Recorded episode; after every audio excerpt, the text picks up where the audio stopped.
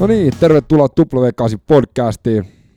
Mä oon Ville Mä oon Robson ja meidät sisään soitti Drop Tide Through the Fires of the Sun. ja W8 podcast, Instagram ja Twitter. Kyllä, ja w8podcast.com on meidän nettisivut. Ja taas ollaan nautettu Epikin käsin tehtyä ruokaa puhtaista raaka-aineista, kuljetettuna hymyn kerran. Ilman toimitusmaksuja epic.fi. Ja promotaan vielä tämä meidän nettikauppa Kyllä, muodikkaimmat vaatteet ikinä. nimenomaan. printmotor.com kautta W8 podcast. Löytyy myös meidän nettisivulta linkki. Joo, Tota, hei arvaa mitä Robson. no, Mä just mietin, että tilattiinko me tarpeeksi ruokaa. Kun mä katson, että meillä on vieraana CrossFit-kisaaja, vuorikiipeilijä, jonglöörä ja yritysvalmentaja, triatlonisti. Joo, on se mielenkiintoista, kun tulee ovesta sisään ja sitten alkaa heittää neljällä pallolla heti, heti tota, mutta juttuhan on se, että kaikki näähän on työnnetty yhteen henkilöön. Aa, eli siis meillä on mestari Joda studiossa, ja sehän ei varmaan paljon syö. No ei ole Jouda tällä hetkellä, mutta tota, Kimi Nysä Nyström, tervetuloa. Joo, kiitos, kiitos. Mahtavaa olla täällä. Elämäni ensimmäinen podcasti. Siistiä. Tota, joo, siis ähm, Mehän just puhuttiin, että tämä nauhoituspäivämäärä on meidän ensimmäisen jakson vuosipäivä, että tämäkin on merkittävä päivä ja kiva, että sä oot täällä. Ne onneksi olkoon teille. no kiitos. Tota, sulla on semmonen niin kuin life CV, mikä on aika semmonen pitkä. Onko se aina ollut, mi, mistä kaikki on, mi, mist, milloin sä oot syntynyt? Oot sä niinku 115 vuotta, että sä oot ehtinyt tehdä kaikki nämä vai? Mä synnyin hyvin nuorella iällä. Se- on se kaikki se Se auttaa.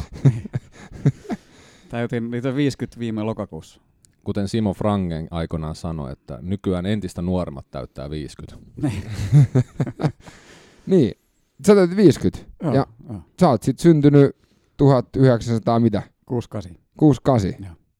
Sä oot aina liikkunut. En, Okei. Okay. en oo. Mä aloitin oikeastaan liikunnan aktiivisesti kolme vitosena vasta. Mist, mistä se tuli?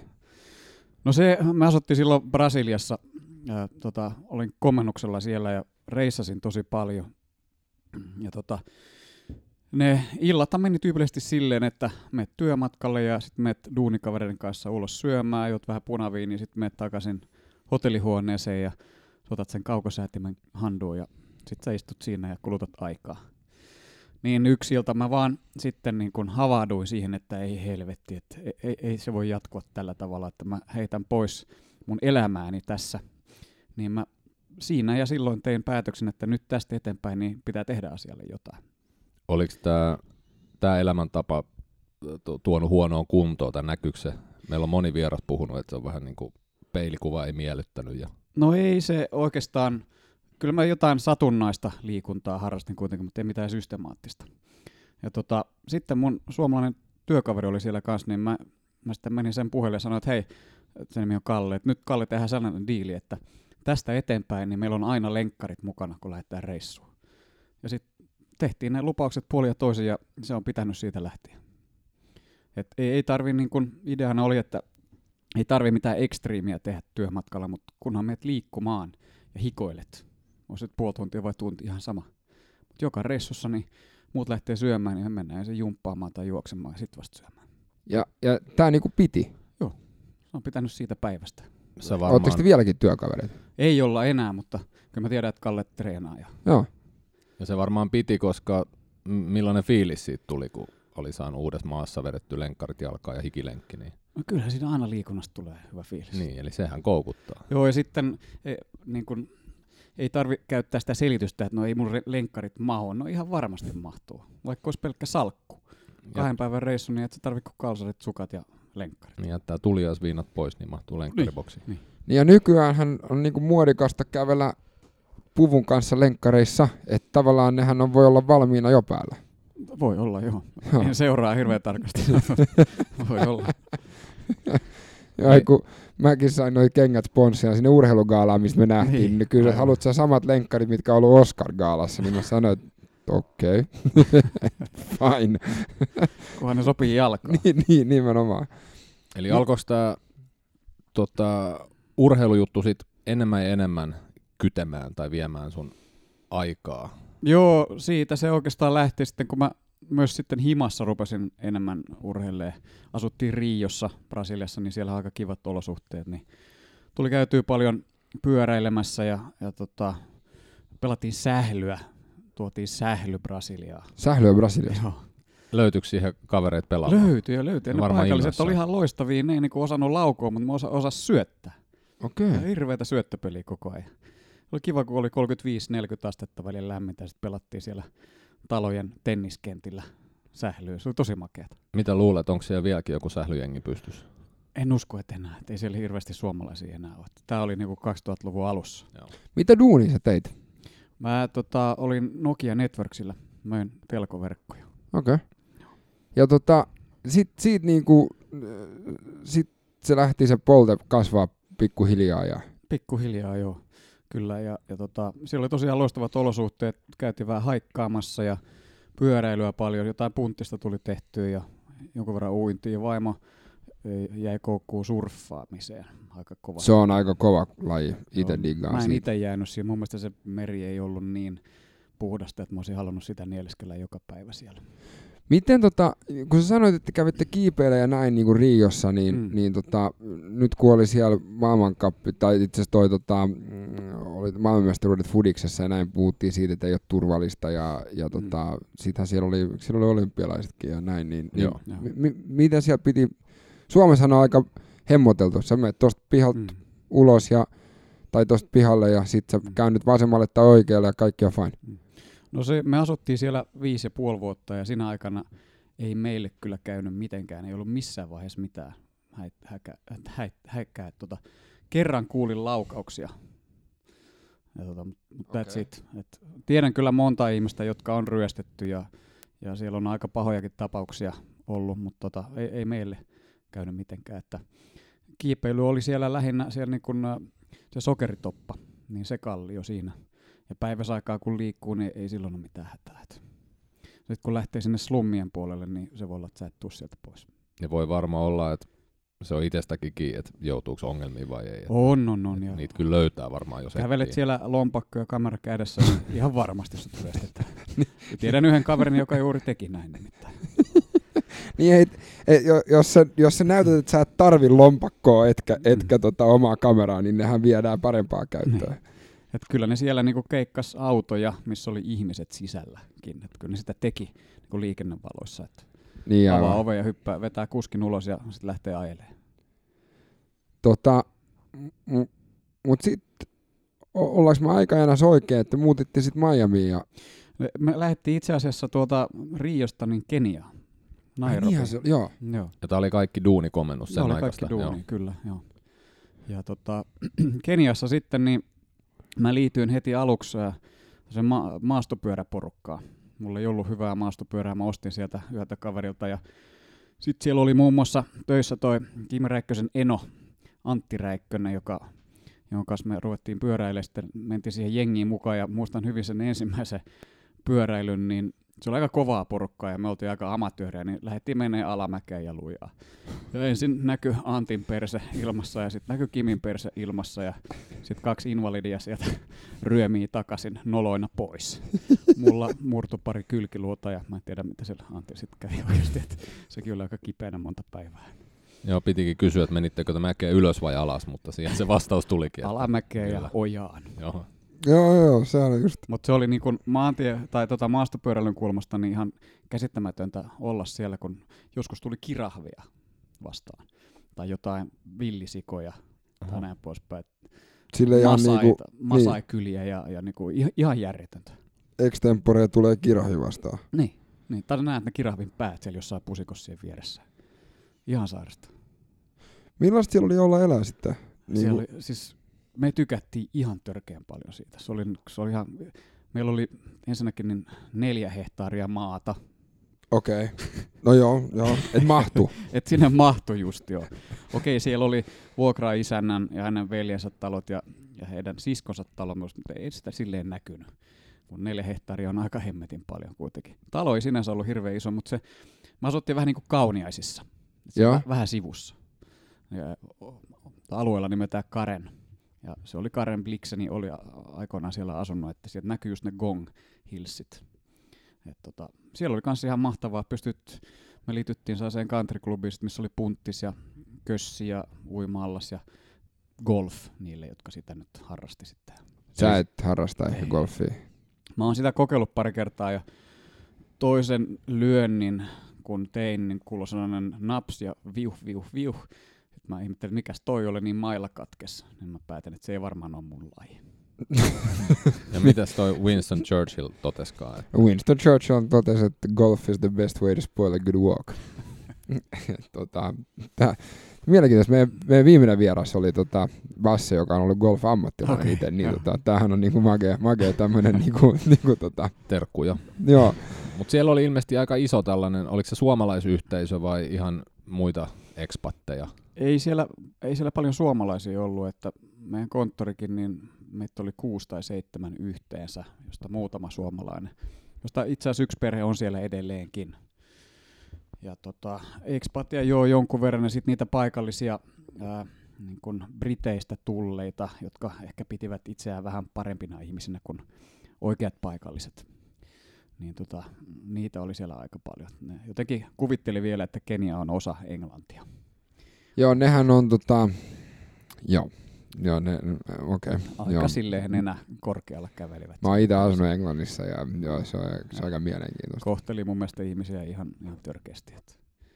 Joo, niillä on jotenkin, niillä on jotenkin toi kuningaskunta säilynyt jotenkin Joo. ihmeellisellä. Se on vähän niinku ranskalainen. No anyway. Mm. Mut siellähän on sit hyvä käydä lenkillä. Siellä oli kiva käydä lenkillä ja haikkaamassa ja varsinkin just se maastopyöräily, niin, niin kyllä, kyllä niin kuin sai muutaman duunikaverin sit meidän porukasta mukaan ja sitten tehtiin vähän rahollisempia lenkkejä sinne Rift-väliin. Jonne oli siis pari kolmen kilsan matka ja sitten mentiin alamäkeen vähän matkaa ja sitten oltiin sellaisessa niin kuin suuressa raviinissa pyöräiltiin ja välillä silloin oli masaita vastassa ja välillä tosiaan niitä kirahveja ja muita elukoita. Et kuuma oli kyllä, mutta niinku ihan äärettömän makeata. Et ei tuollaisia maastoja ole täällä. Et Ei. Sitten oli, haittapuolet oli se, että siellä oli hirveästi tällaisia piikkipensaita, kahdenlaisia. Toisia, missä oli niin kuin 7-8 sentin kovat sellaiset niin kuin naulapiikit oikein. Sitten oli toiset, missä oli sellaisia pieniä koukkupiikkejä. Ja tota, renkaathan siellä kärsi aika paljon. Mulla oli esimerkiksi, mulla oli tota Kevlar-vahvisteiset ulkokumit, tuplat sisäkumit ja sitten oli vielä sellaista geeliä siellä sisärenkaassa, niin kuitenkin tuli aina välillä ilmat pihalle. Et se oli aika, Aika ja mielenkiintoista. sä et, sä et halunnut kaatua niihin pensaisiin. Niin sit varmaan Se- kiva irrottaa itsensä Niin. niistä kynsistä. Et Kyllä. ei ollut siinä teidän ilmalennon aikana niitä. Onneksi ei ollut. Onneksi ei ollut. Et ne oli oikeasti siis 7-8 senttiä pitkiä, kovia piikkejä. Et Ja kun ne menee Kevlar-renkaasta läpikin, niin siinä No. ei auta vaikka olisi luotiliivi. ei. Ja sitten ne koukut, ne jää siihen, niinku, ne puhkaisee sen renkaan jää siihen. Et tota, Viha, Mutta vähän- vihamielinen kasvi. Joo. Mutta ne niinku, muuten oli siis ihan, ihan älyttömän makeata siellä pyöräillä kyllä. Ja, et, tota, siellä harjoittelin sitten kanssa siellä tota, Gong Hillseissä, niin otin repun selkää ja otin vesikanistereita sinne sisään ja sitten ylhäällä tyhjensin vedet pois ja kävelin takaisin alas. Ihan mielettömät maisemat. Siellä piti olla vartija mukana, koska siellä oli niitä puhveleita, jotka on aika, tai voi olla aika aggressiivisia. Vartija, Okei. vartija, jolla oli kivääri mukana.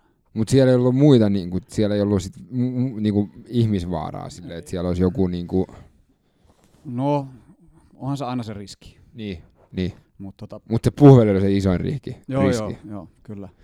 Et tota, yleisesti ottaen ihmiset siellä oli hirveän iloisia aina, vaikka tienaat niinku kaksi euroa kuussa tai 50 senttiä kuussa.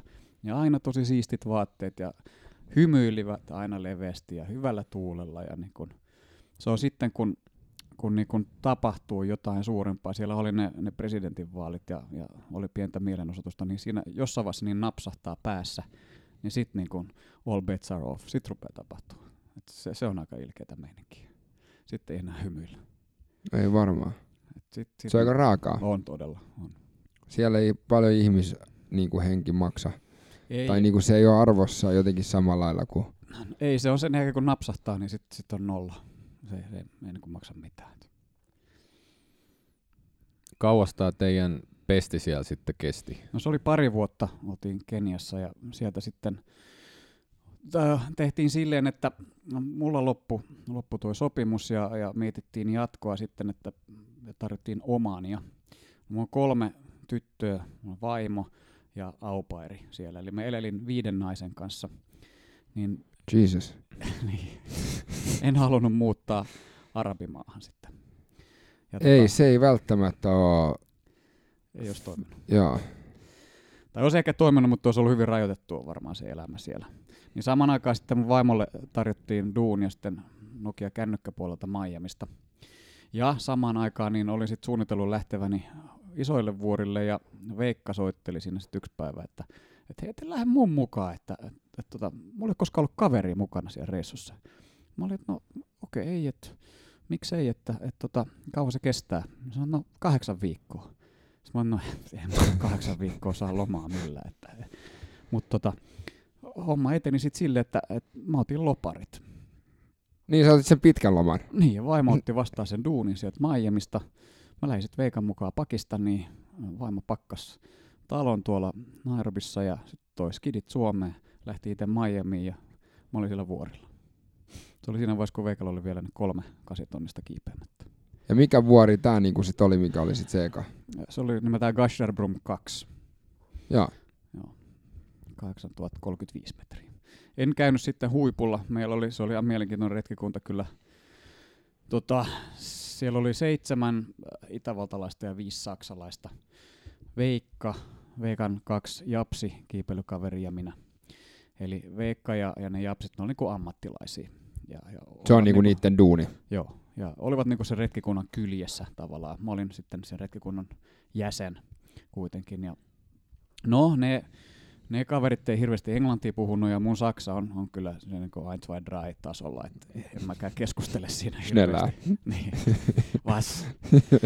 niin tota, se koko reissu loppui sit siihen, että ennen aikaisesti niin nämä saksalaiset ja itävaltalaiset saivat ihan järjettömän huippukuumeen. Johtuen siitä, että viereinen sveitsiläinen retkikunta ne oli saanut säätiedotuksen, joka lupasi hemmetin hyvää ilmaa noin viikon päähän. Me ei oltu riittävästi akklimatisoitu sie- si- siihen mennessä, että me oltiin niin kuin, me oltaisiin tarvittu vielä pari viikkoa aikaa. No, nämä oli hirveä huippukuumessa. Nyt mennään huipulle, nyt mennään huipulle. Ja mä yritin niille sanoa, että hei, että te tuutte kuolemaan, että ei kannata mennä. Liian aikaista. Veikka yritti puhua heidän kanssa, Japset yritti puhua heidän kanssa, mutta ei, ei. Nyt mennään. No se päättyi sitten siihen, että mä menin heidän kanssa mukaan kolmosleiriin asti, mikä oli noin seitsemäs tonnissa, ja ne jatko sitten huipulle. Ja tota, sieltä sitten muutama kaveri veti vähän kuperkeikkuja ja yksi kaveri heitti lapaset pois matkalla ja tapahtui kaiken näköisiä kivoja asioita, joka sitten johti siihen, että, että tota, kun päästiin alas perusleiriin, niin yksi jätkä haettiin helikopterilla pois. Sillä oli paleltuneet sormet, ne oli ihan mustat ne sormenpäät. Ja tota, ne muut sanoi sitten, että, että tota, tässä, tässä vaiheessa oli vielä kaksi viikkoa aikaa. Me, me niin buukattua aikaa, niin joo, että me lähdetään nyt himaan. Haluatko jäädä tänne vai tuut sä mukaan? Mä olin, että mutta ethän te voi lähteä. Mä, mä voin tänne yksin jäädä. Joo, no kyllä sä voit jäädä, jos haluat. Et mä lähdetään nyt kuitenkin pois. Aha, heippa. Sitten ne lähti. Auf Wiedersehen. Niin, todellakin. Joo, et niinku ti- tiimityöskentely oli loistavaa. Mä jäin sinne. Onneksi Veikka oli siellä vielä Japsien kanssa. Sitten siellä oli sellainen North Facein retkikunta, jo- jonka tarkoitus on, oli tota, skimpata alas sieltä huipulta. Todella mukavaa jengiä, niin kuin ihan siis ammattilaisia. Ja, ja Tiimipelureita. Todellakin, joo. Et kontrastina, kun me lähdettiin aina aamu yöstä tuupertamaan sinne ylöspäin jäätikköä pitkin, niin kukaan ei sanonut mitään. Ihan hiljasta. Kuuluu vaan se jäärauto ja se kunts, kunts, kunts. Monta tuntia putke. Ei mitään. Nämä jätkät ei keskustella, ne saksalaiset ja itävaltalaiset. Kontrastina sitten nämä jenkit, niin kun lähdettiin menee, niin läppä lensi ja naurettiin ja huudettiin ja niin laulettiin välillä ja oli ihan täysin eri maailma. Niin heidän kanssa meni sitten ylös noin, mitä me oltiin, 7300 metrissä suurin piirtein, kun todettiin, että nyt kyllä olosuhteet rupeaa olemaan sen verran vaaralliset, että on tullut aika paljon lunta, että eikö mä käännytä tästä ympäri.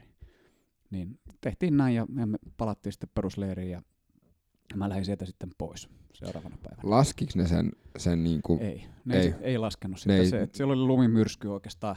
Tuli sellainen whiteoutti, että, joka tarkoittaa, että sä et oikeasti et tiedä, missä on horisontti. Joo, joo, Kaikki on valkoista. niin, nimenomaan.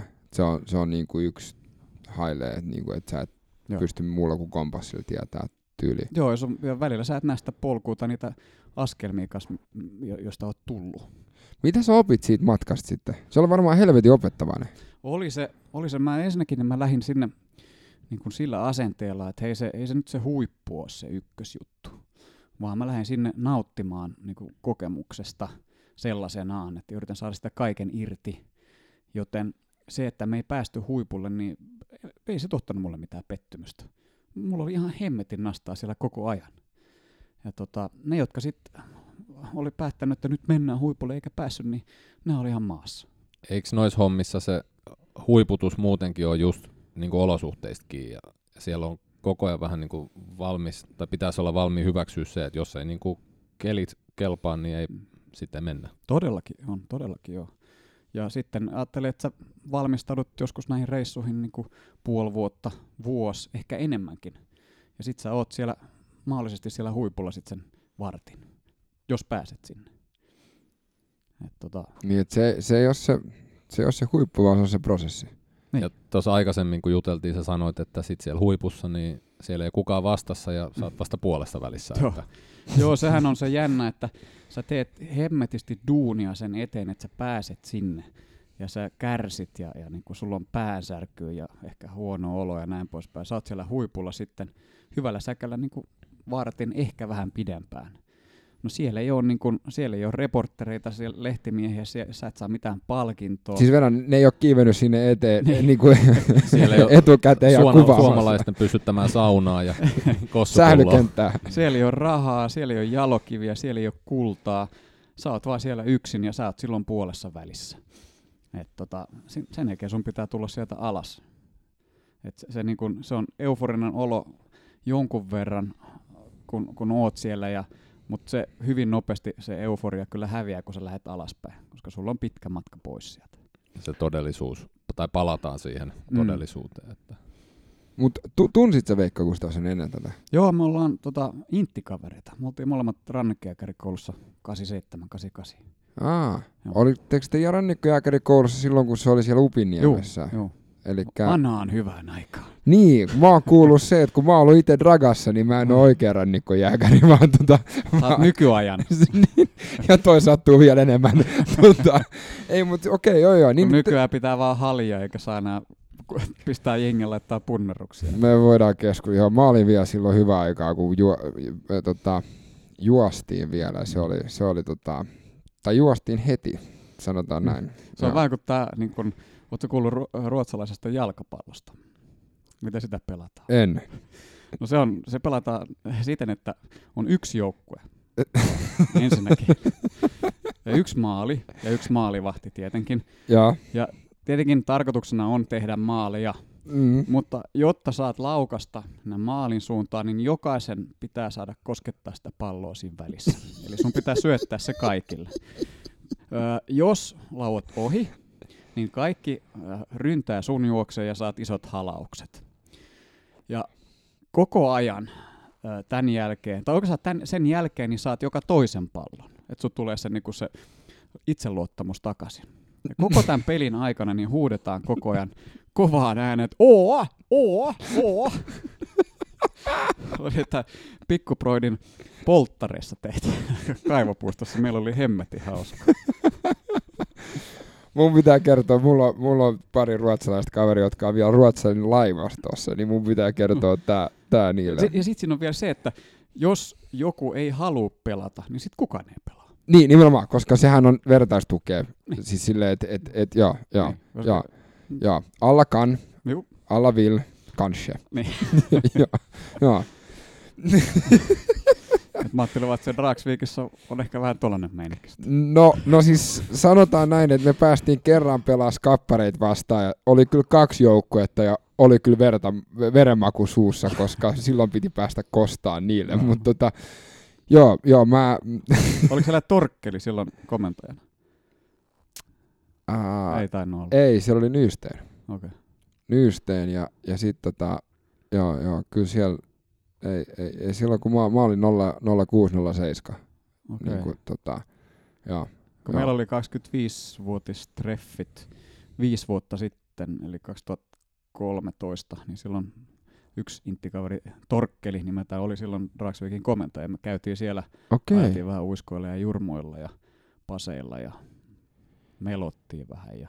joo, koska mä oon käynyt parissa harjoituksessa ulkomailla ja itse asiassa toi nimi on tuttu just sen takia, koska se taisi olla mukana ää, silloin, kun meillä oli harjoitus Suomessa, toi Torkkeli. Voi olla, joo. Joo. Ei, toi, toi on mielenkiintoinen. Mutta sä, tun, sä tunsit Veikan, niinku että et te, te, te, olette ol, te, te olitte olleet jo niinku Joo. kusessa niin sanotusti ennenkin. Joo, et, et kyllä, Si, siinä niinku ties, että joo. Me pi- pi- oltiin pidetty yhteyttä vaan Intin jälkeen aika paljonkin. että- ja, ja si, lähtikö siitä sit niinku se kiinnostus vuorikiipeilyyn? No itse asiassa ei. Ö, Se lähti jo aikaisemmin. Mun toinen hyvä kaveri Pata Degerman, niin, niin me ollaan tunnettu toisemme jostain 16-vuotiaasta lähti kun, ku, asti, kun tota, oltiin samoissa bileissä jonkun verran. Ja, ja sitten me vaihdettiin tyttöystävää yhdessä vaiheessa. Eli hän seurusteli yhden Mimmin kanssa ja sitten hän rupesi seurustelemaan mun kanssa se Mimmin. Sitten meistä tuli hyviä ystäviä. Se oli jopa bestmanina mun häissä aikoinaan. Okei. Okay. No totta kai sitten on kuullut näitä Patan juttuja ja Veikan juttuja koko ajan, niin kyllähän se on vähän niin kuin kaatanut vähän bensaa tulee. Mutta se oli oikeastaan, kun 90-luvun loppupuolella, kun muutettiin Dallasiin asumaan, niin jostain kumman syystä, niin silloin se varsinainen kipinä lähti. Eli sitten mä rupesin kerää kirjallisuutta kaikenlaisista vuorista ja, ja vuorireissusta. Ja, ja tota, silloin itse asiassa niin Veikan silloinen kiipeilykumppani, tällainen kuin Ed Wiesters, joka on varmaan Jenkkien tunnetun kaveri, niin ne oli molemmat Seatlessa menossa Mount Rainierin huipulle. Ja mä Joo. liityin joukkoon silloin vuonna 98 varmaan. Et silloin oli muutama muu suomalainen kanssa siellä mukana ja se nyt varsinkin sitten auttoi tämän kiinnostuksen kanssa. Et, et tota, se, se, on vaikea sanoa, mikä sinne vetää. Se on, niinku, se on jotenkin se haaste, mikä se vuori pelkällä olemuksellaan jo sieltä niin kuin antaa. Se on tosi vaikea selittää, että et just se, kun niin äsken juteltiin, niin et sä saa mitään kunniaa siitä, vaan sä, se on niin kuin omien rajojen kokeilemista ja, ja tota, Mutta sulla on se kokemus se pankissa. fiilis. Niinku, Niin. Sehän on se, että Et sä oot, sä, et sä tuollaista fiilistä saa mistään valokuvista tai videoista. Ja eikö siinä ole kumminkin jotain niin primitiivistä, että kun se vuori, varsinkin jos sä asut jossain, missä on vuoria, niin sehän tuijottaa sua sieltä joka päivä, Kyllä, kyllä joo. kunnes sä meet sieltä Hmm. tuijottaa takaspäin. Niin kuin Dallasissahan ei nyt ollut ihan hirveästi vuoria, mutta siellä oli seinäkiipel boulderointi oli aika suosittua silloin ja no Riossakaan nyt ei ole kovin korkeita vuoria, mutta silloin taas niin mulla oli yksi työkaveri Boliviassa ja, ja tota, sitten mä hänen kanssaan sumplittiin yksi reissu. Hän asuu Lapatsissa, joka on Bolivian pääkaupunki, jossa on melkein neljäs tonnissa jo itsessään oho, tämä oli niinku 2000-luvun alussa, niin, niin tota sovittiin, että mä tuun sinne, käydään kiipeämässä vähän se ja, ja vähän korkeimmilla vuorilla. Ja sitten tuolla meidän Rion konttorilla oli sitten yksi suomalainen kaveri, en, en sano nimeä nyt, kutsutaan häntä vaikka Lasseksi, ja, joka ei ollut oikeastaan käynyt missään ikinä, ja hän kuuli tästä reissusta ja kutsui itsensä mukaan sitten meidän kanssa. hän kutsui hän itsensä. kutsui itsensä Joo. mukaan. Ja mä halusin vaan niinku, että joo, joo. Kävi, sitten Suomessa, osti varusteita 20 000 markalla ja tuli mukaan sinne Boliviaan. Ja tota, me käytiin ensin akklimatisoitumassa ja sitten se meidän ensimmäinen pääkohde, se on niin kuin Hueina Potosi, ö, 6000, vähän reilu 6000 metriä korkea.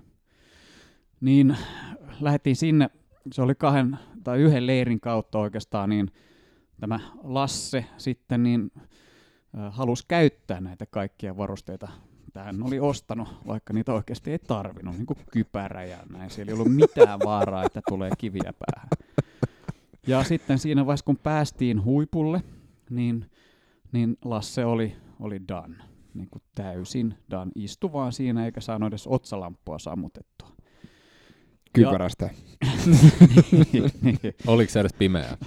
No ei siinä vaiheessa ei ollut, pimeä ei ollut. Et tota, ja se johti sitten siihen, että me hinattiin hänet alas köydellä sieltä pois. Ei päässyt omalla koneella pois. Ja kun päästiin Aha. sitten lopulta sitten takaisin Lapatsiin illalla, niin, niin sitten voi kun oli astma. Ahaa. Joo, nyt oli paha astma kyllä. Et niin kuin, miksi et kertonut meille etukäteen sitten? No, ei hänelle yleensä ole, mutta silloin oli paha astma. Joo, eli silloin sillä ei ollut sitä avaavaakaan, niin kuin, joo, Niin, Aivan. ne- aivan.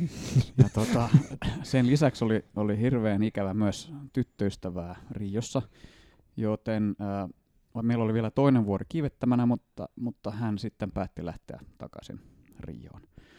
Ja kuulin sitten jälkikäteen, sitten oli vuosi tai pari, kun hän oli kertonut kavereille, että miten kova vuorikipeilijä hän on. Ah, Jätti pois kuitenkin sen osuuden, että niin hän oli niin kova alas. että, että hän, tuli, hän tuli sitten niin kuin kavereitten avulla alas sieltä. Joo. Joo. Niinhän ne kovimmat jätkät yleensä tekee. mm. Hyvä Lasse. Tota. Nimi muutettu. Ja, ja tollasia on aika usein noissa reissuissa, että et, tota, ihmisiä, jotka lähtee niinku, ei, ei tunne millään tavalla omia rajojaan, eikä ole välttämättä valmistautunut niinku fyysisesti eikä henkisesti tollaiseen reissuun, vaan ne vaan lähtee mukaan ja hei mä oon niin kova tyyppi ja kyllä mä kestän, mulla on kova pää. joo, yle, yleensä se, että kun sä lähdet itse ostaa kaikki kamat 20 tonnilla, niin se yleensä kertoo sen ekana. Kertaostoksena. Et, Niin. Mutta täällä on varmaan, te on käynyt täällä Kruunu, tai täällä Kaisaniemessä on toi Kamu, niin ne on varmaan tehnyt ihan hyvän, hyvän myyntitilin, kun Niin. Lasse on käynyt siellä vai vinguttaa. oliko silloin Uudenmaan kadun kiipeilykeskus? Niin, no joo. Voi olla, että se oli sieltä joo, en tiedä, mutta mutta pointti oli kuitenkin, että, että tällaisia niin kun tapahtuu koko ajan. Mm, Et, nimenomaan. On niitä, jotka ei vaan kerta kaikkiaan, heidän ei pitäisi olla siellä vuorella. Tämähän on, kun näistä kovista saavutuksista tehdään elämyksiä, jotka sitten vähän niin kuin muka tuodaan kaikille. Eihän Joo. millään vuorikiipeily ole mikään tiedätkö, olohuoneharrastus, että Ei, ja no, no sit, sen takiahan siitä ei ole tehty leffojakaan, kun se on oikeasti hemmetin tylsää kateltavaa. Et se, se on kuin kattois, kun se ruoho kasvaa siinä, että ei sitä kukaan jaksa sivusta katella. Et sun pitää olla siellä mukana ja kokea se.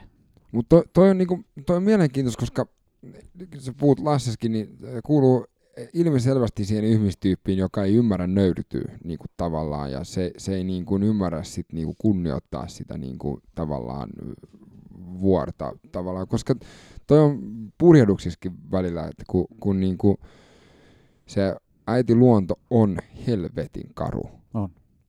Ja, ja niinku se, ei, se ei kato, ei niinku sit mitään. Ei. Ei. Et joo, voi olla, että se on se, että sitten ehkä ei niin kun, et pysty myöntämään, että et tota, et ole oikea kaveri ehkä tuohon hommaan. Niin. Mutta siis, tämähän on, niinku, koska sullakin, niin sehän on vaan kyse siitä, että niinku, et niitä rajoja katsotaan. Joo. Kyllä Kyllä Kä- se, käydään niinku chigaa vähän. kyllä se joka kerta joutuu jollain tavalla niin kuin, niitäkin kokeilemaan. Onko sulla paleltunut ikinä jotain? Ei. Joo. Sä et ole heittänyt hanskat vekeen. Ja... En. Tuossa viime reissulla, niin mä annoin, mulla oli lapasissa sellaiset lämmityspussukat, niin siellä näin vaan siinä yhdessä vaiheessa siellä istui yksi kaveri ja Sherpa hiero sen, sen, sen varpaita, niin mä annoin ne mun lämmityspussukat sille sitten. Ja se oli kyllä aika kuoma, se ei se edes kiittänyt. Aa. tota, nyt ollaan niinku 7700 metrissä. Mut, mut oliks toi, kun vähän nyt vertaa kiipeilystä niin kuin, tai vuorikiipeilyyn purjehdukseen, mutta siinä on se sama juttu, että kun sä oot yksin tietyn jengin kanssa, niin sä, sä tuut aika valikoivaksi, että kenen kanssa niin kun oot. Niin o, o, onko sulla niin kun tapahtunut tämmöinen, että sä katsot tarkasti, kenen kanssa nykyään lähdet ja tämmöistä vai? No siis, no jos katsotaan sitä reissuista, missä oli niitä saksalaisia ja itävaltalaisia, niin silloin mä vannoin, että en ikinä enää lähes saksalaisten tai itävaltalaisten kanssa minnekään, koska ne oli niin hemmetin tylsiäkin. Joo. Ja sitten niiden riskinottokynnys niin oli, oli aivan liian matala. Että tota, tuollaiselle reissulle, jos sä lähdet itse suunnittelemaan ja järjestät kaiken, niin sitten sä voit valikoida, ketä sinne tulee mukaan. Kyllä. Mutta tyypillisesti kun lähet, niin se on kuin seuramatka. Että sä valitset sen, sen tota kohteen ensin ja sitten mietit, että minkä tasoisen reissun haluat tehdä. Haluatko täysin tuetun tai, tai kantaako joku vaan perusleiriä sun kamat. Sitten sä katsot paljon se maksaa ja sitten sä maksat sen osallistumismaksun siitä. Ja silloin sä et tiedä, ketä muita siellä on. Et tota, nyt toissa tai viime vuonna, toissa vuonna kun kävin tuolla Nepalissa, niin tää kävi just näin, että mä katsoin minne haluan mennä ja, ja ostin lipun sinne. Ja sitten perillä näin, että ketä ne muut oli. Toki Joo. siellä sitten oli yksi saksalainen, tota, mutta Mut se osoittautui se... hyväksi tyypiksi. Nimenomaan, hyväksi saksalaiseksi. Joo, joo, joo. Se oli Manaslu. Kyllä. Se joo. on 8136 metriä. 63. 63. Se on aika helvetin korkealla. On se korkea, joo. Se on yksi maailman 14 vuodesta, jotka on yli 8000 metriä korkeita. Se on kyllä. Mill, millaista se olla siellä huipulla? Onhan se mahtavaa. Siis äh, tuossa vaiheessa, kun meillä oli sen verran säkäkin nyt, että päästiin huipulle, niin kun sä oot todennäköisesti se maailman korkein ihminen, siinä, sillä hetkellä. The highest person on earth. Kyllä, just näin. Just näin. Niin. Most high. niin tota, kyllä se fiilis on aika makea. Et tota, sulla on ollut tavoite ja sä oot tehnyt sen eteen hemmetisti duunia. Ja tota, sit sä oot siellä. Niin se on, se on tavallaan myös vähän sellainen antikliimaksi, kun, niin kun tosiaan siellä ei ole mitään muuta kuin se näkymä. Joo, se on silleen, että... Äh. Et, et nyt mä oon sitten tässä, että otetaan vähän valokuvia ja ja tota, sitten mennään alas. Siitähän Annikin sanoi silloin, kun se, sekin tunnet hyvin, Joo. niin, tota, niin, niin sitäkin sekin sanoi, että sit, sit, sit, sit sä katsot alas, sä oot silleen, että jaha, joo. ja tästä, tästä pitää mennä vielä niin kuin alas. Muutama askel jäljellä, joo. Ja mitä Anni kertoi, että sinne huipulle niitä oli seurannut koira, joka on sinänsä aika uskomatonta. Joo, että... kuulin sen, joo. Ja sai, niin, eikö se nimennyt sen koirankin joskin? muistaakseni se saiko se jopa sen vuoren nimen vai joku siitä lyhennetty tai jotain. M- m- miten kauan tämä sitten, tämä niinku, kahdeksan tonnia, niin, niin mi- miten, sanoit, että kahdeksan viikkoa meni siihen niinku ekaare, tai niinku silloin kun sä olit Veikan kanssa, niin mi- miten kauan tässä niinku meni? No tossa oli, kuusi viikkoa oli varattu siihen. Ja tota, mä olin sitten ovelta ovelle, niin oli viisi viikkoa loppujen lopuksi. Meillä oli ihan järjettömän hyvä säkä. Niin kukaan ei sairastunut missään vaiheessa ää, akklimatisointi meni just nappiin ja sitten sää oli aivan täydellinen. Et niinku, meillä oli todella hyvä säkä. Niin mä olin sitten himassa viikkoa aikaisemmin. Okei. Okay.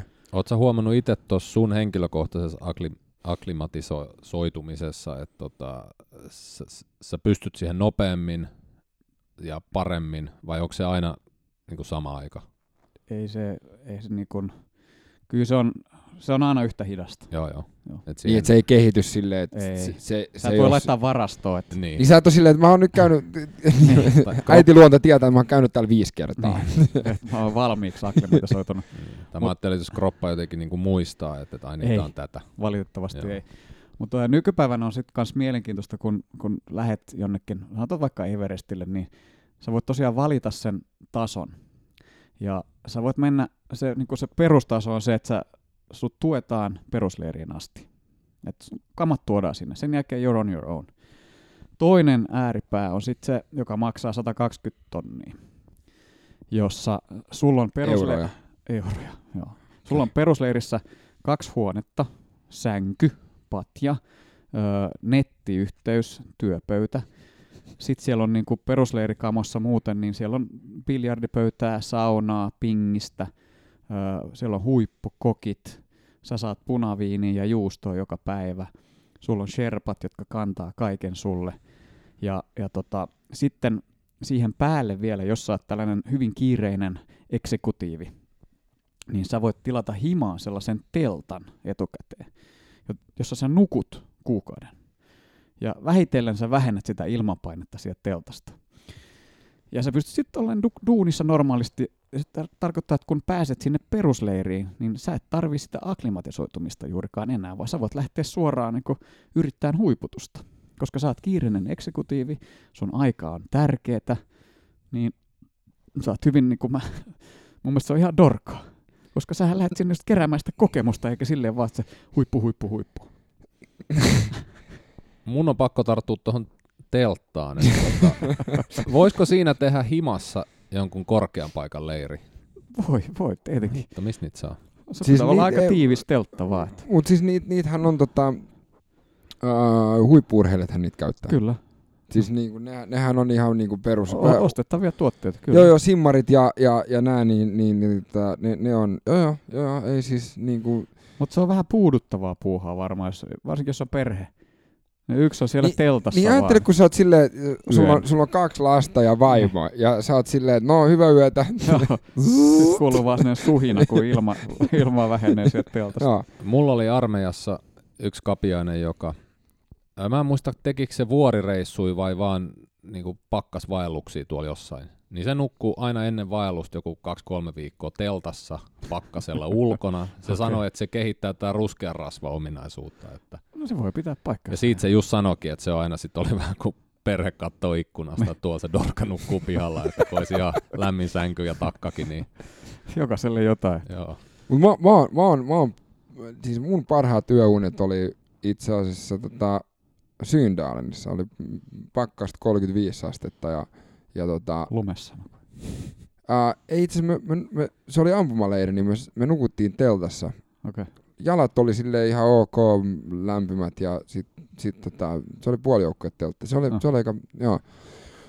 Mut si- jossain vaiheessa sulla on niinku, kun, kun sä oot päässyt niinku viimeistään hullujen kirjoihin, sä oot alkanut Mm. triatlonia myös harrastaa jossain vaiheessa. Joo, mä silloin Miamiissa, kun asuttiin 2008-2010, niin silloin rupesin sitä treenaamaan. Siellä oli hyvät olosuhteet siihen. Kun mä olin koti-isänä silloin, niin mulla kuului niin hima, koulu, kauppa. Ja sitten mä kerkesin hyvin treenaamaan siellä. Miten se, alkoiko tämä jostain, niin kuin vai aloitit sä kaikkea kolmea tekee sillä siinä triatlon ajatuksessa vai? Ei, no itse asiassa mun vaimo sen, sai sen päähänpistoksen, että nyt, nyt triatloni olisi kova juttu.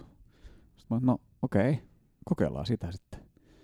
Niin, että teitte yhdessä. Joo, sitten nostettiin fillarit ja, ja niin poispäin. Että mä olin siellä päivisin sit jossain pyöräilemässä tai juoksemassa ja se sitten oli viikonloppuisin ja iltaisin silloin, tai aamuisin kun kerkesi. Käytiin muutama kisa siellä ja sitä jatkettiin kun muutettiin takaisin Suomeen ja sitten tehtiin pari täyspitkääkin matkaa ja siinä vaiheessa itse asiassa olin jo ruvennut tota crossfittiä harrastamaan ja, ja tota, mulla se triatloni hyytyi sit siihen, että kun niin kuin keväällä aina piti ruveta muuttamaan sitä treeniä sille, että vähentämään sitä painonnostoa ja crossfittiä ja lisäämään sitä yksin tota, juoksemista ja pyöräilyä ja uintia. Ja sitten kesällä muutama kisa. Ja sitten kun päästiin elokuun loppuun, niin piti taas aloittaa se niin kuin jumppa. Niin voimatasot oli niin surkeat, että, että niin kun mä pari-kolme vuotta sitten tein, että ei saakeli, että ei tästä tule mitään. Että nyt mä en jaksa yksin enää tuolla oleskella, että tämä on paljon hauskempaa tämä porukas treenaaminen.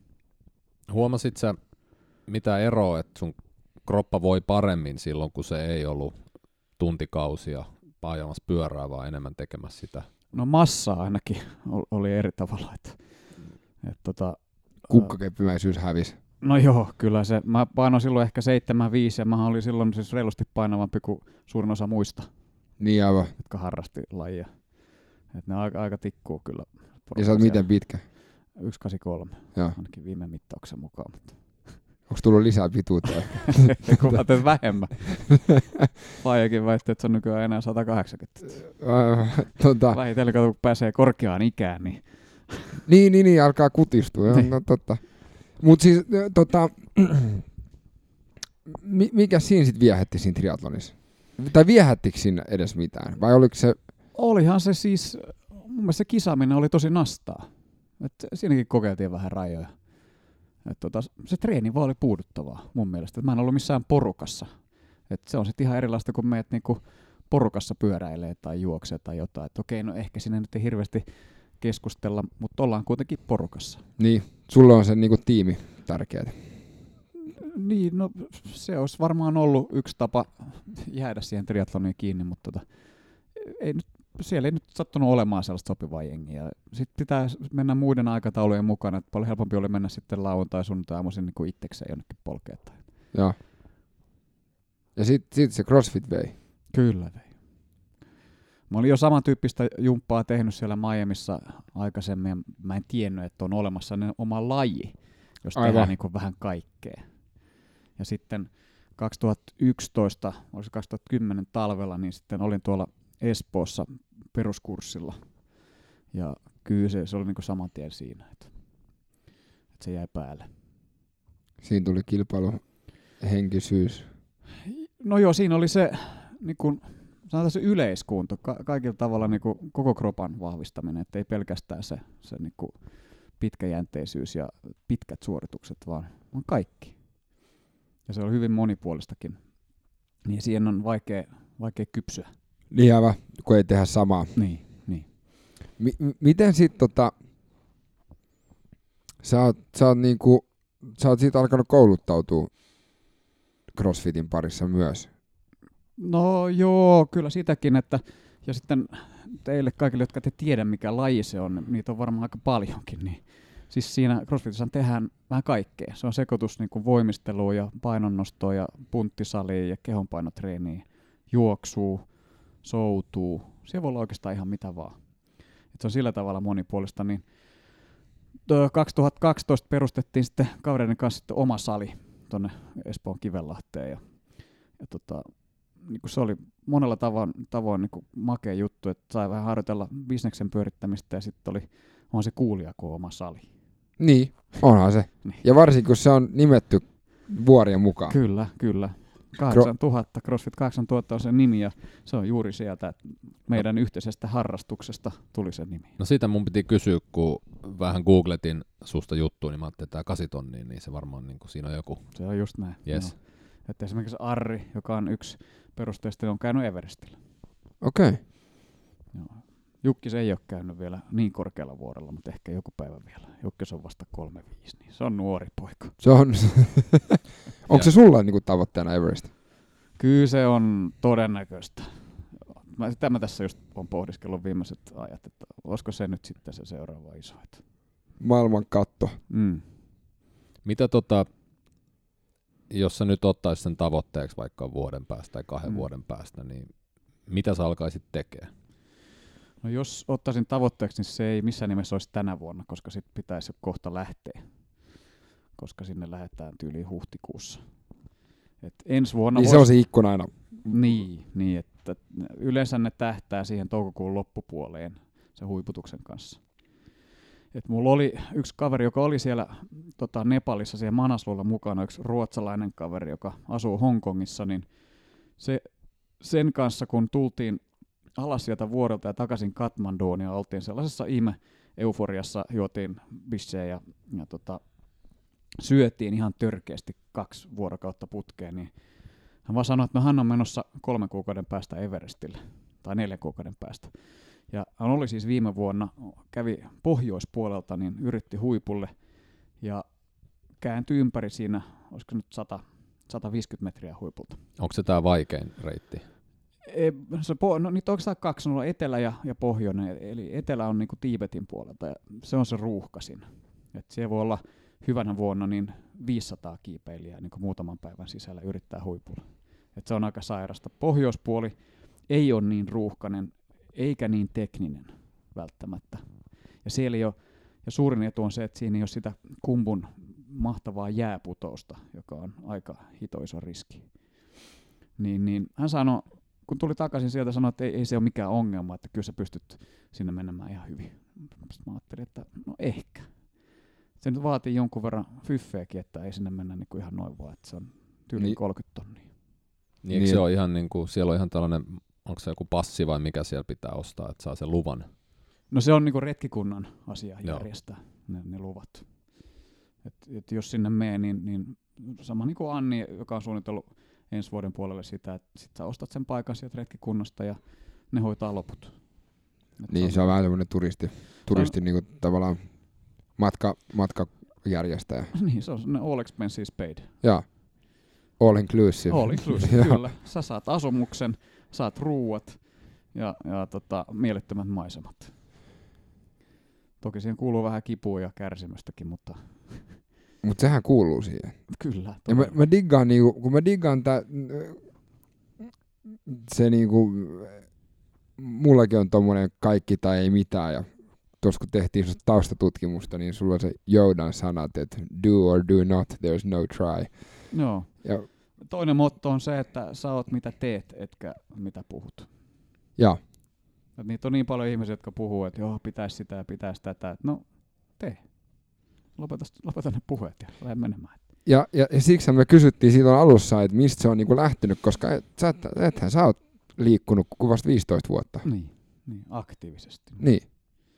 Näin on, näin on. Mutta kyllä siis kiinnostus noihin vuoriin lähti jo aikaisemmin, eli siinä 90-luvun loppupuolella. että Enää mä ollut silloin kuin 30. Niin, yhtä vanha kuin minä. Niin. Tässä. Joo, joo. Mä itse, mulla oli lyhyt kiipeilyura, lähinnä siis kallio ja seinää, ja se alkoi siitä, kun mä kävin Munkkiniemen nuorisotalolla Pata Degermanin järjestämän seinäkiipeilykurssin, Joo. ja sain luvan, tai op, tällaisen varmistus, tota, pätevyyden tai Joo. sellaisen, niin se oli kyllä, Joo, se, se on ihan kivaa se boulderointikin, kyllä.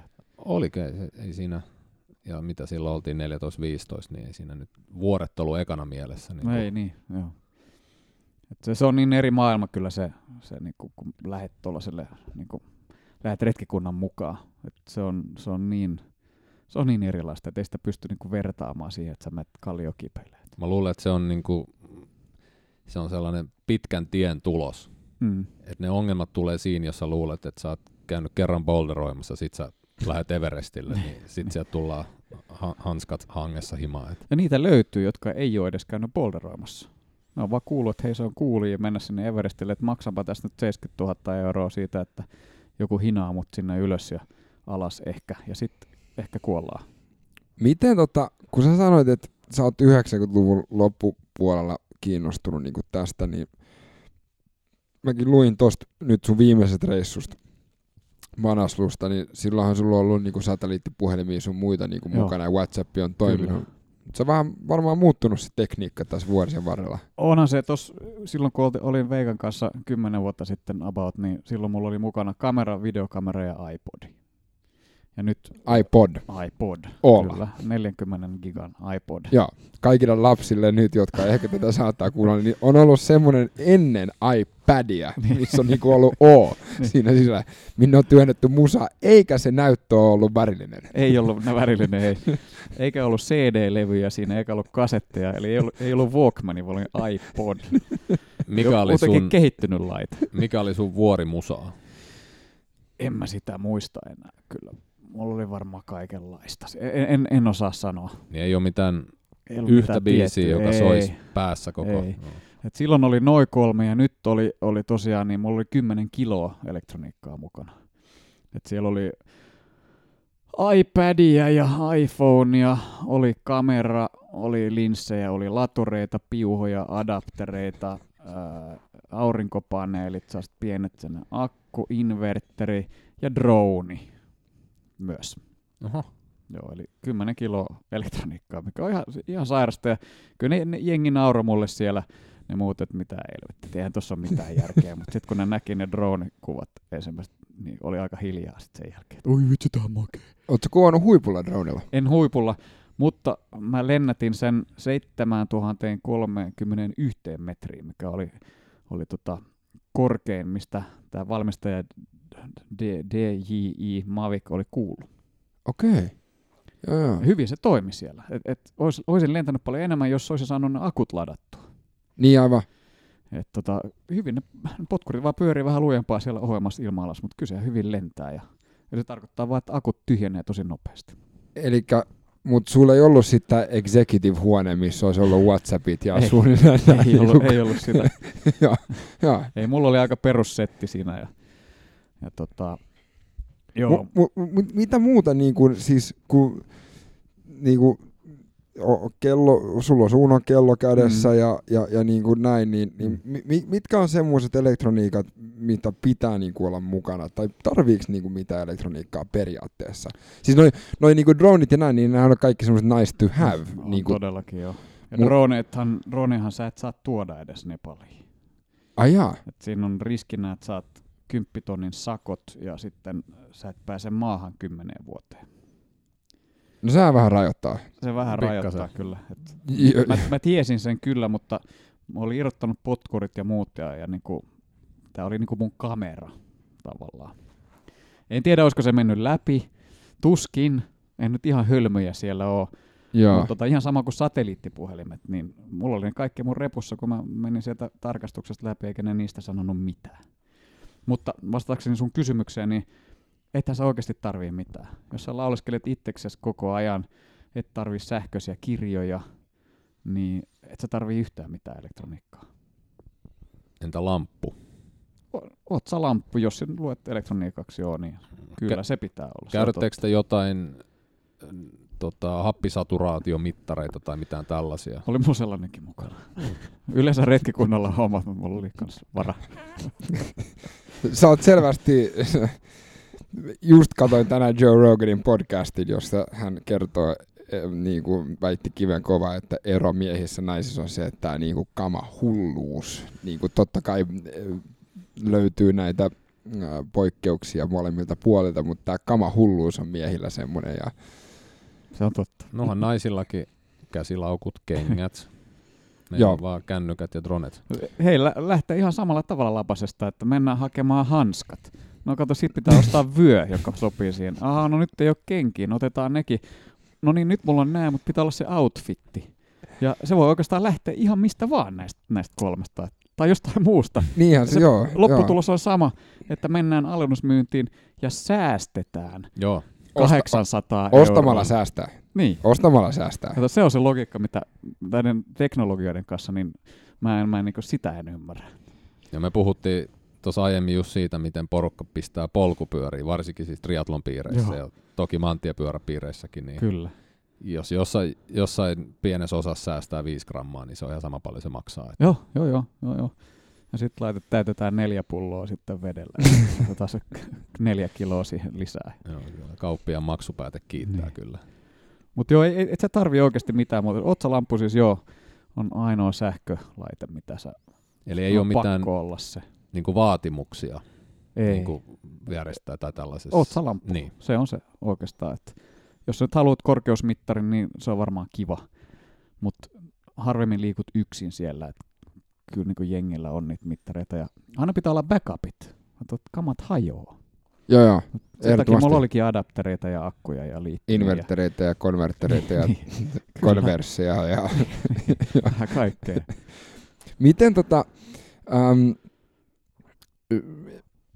kun sullahan on magee, niin kuin just luin sitä sun, niin kuin, voiko sitä sanoa blogityyppi, tai ehkä se on niin kuin semmoinen moderni ajan päiväkirja ehkä, niin kuin, kun sä oot kirjoittanut esimerkiksi tässä Manasluun niin kuin, noususta ja näin, Mm. niin, niin, niin tota, ää, onko se niin kuin, ää, sähän, sä sanoit just, että siellä ei ole mediaa eikä mitään vastassa, Joo. kun sä tuut sinne huipulle, niin onko se sulle semmoinen niin kuin enemmän oma niin kuin semmoinen, että sä kirjaat, mitä on tapahtunut, että sä muistat semmoinen, tai haluat sä kertoa jengille vai niin kuin mikä?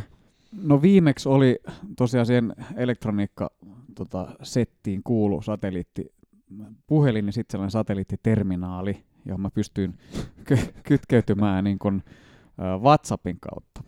Okei, okay. Ja sitten pystyin niin lähettämään viestejä mun friendille, ja, joka sitten pisti ne sinne mun web-sivuille. Okay. okay. Samalla tietenkin pystyy sitten skyppaamaan himaa ja niin poispäin. niin aivan, Mutta se on eri juttu. Mut se oli mukana siksi, että pystyisin niin lähettämään mahdollisimman paljon updateja. Ja tuollahan voisi kuvitella, että siellä ollaan niin kaukana kaikesta, että ei siellä yhteydet kulje, mutta siellä oli perusleirissäkin wifi, kunnes sinne saapui sitten 80 kiinalaista. Ja sitten se wifi jäi sitten siihen. Ne kaappas sen kokonaan. Et sen jälkeen mä olin ainoa se meidän kulmilla, jolla oli sitten jonkinlainen yhteys, kun mulla oli se satelliittiterminaali. ja yhtäkkiä avasi kassa, ja sitten tota, sulla oli silleen, mutta mut toihan on niinku magea, koska sä sanoit myös, että sä inhoat hyvästellä. Niinku, ja, Mm, ja kyllä. se on varmaan magea, pystyy perheen kanssa pitää yhteyttä. Ja, Joo, kyllä, kyllä. Et silloin Veikan kanssa niin mä lainasin Veikan satelliittipuhelinta kerran viikossa. Soitin himaa, että kaikki on ok.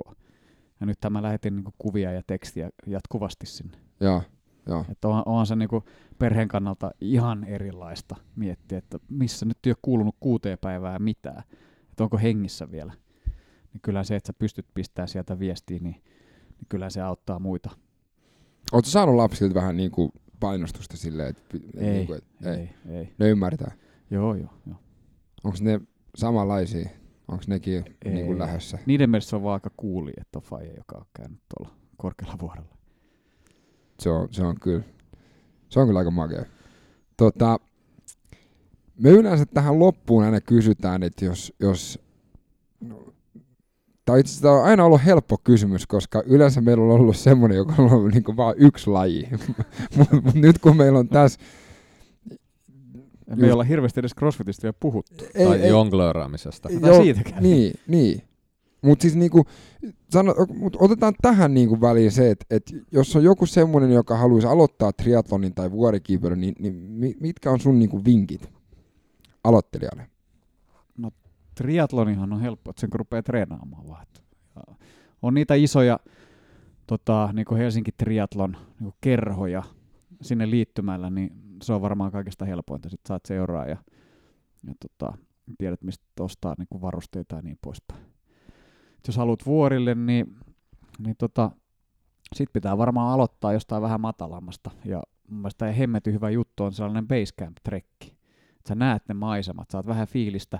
Se on aika kova setti sekin, tai voi olla. Sä menet johonkin viiteen, viiteen ja puoleen tonniin, että et sä sinne juokse.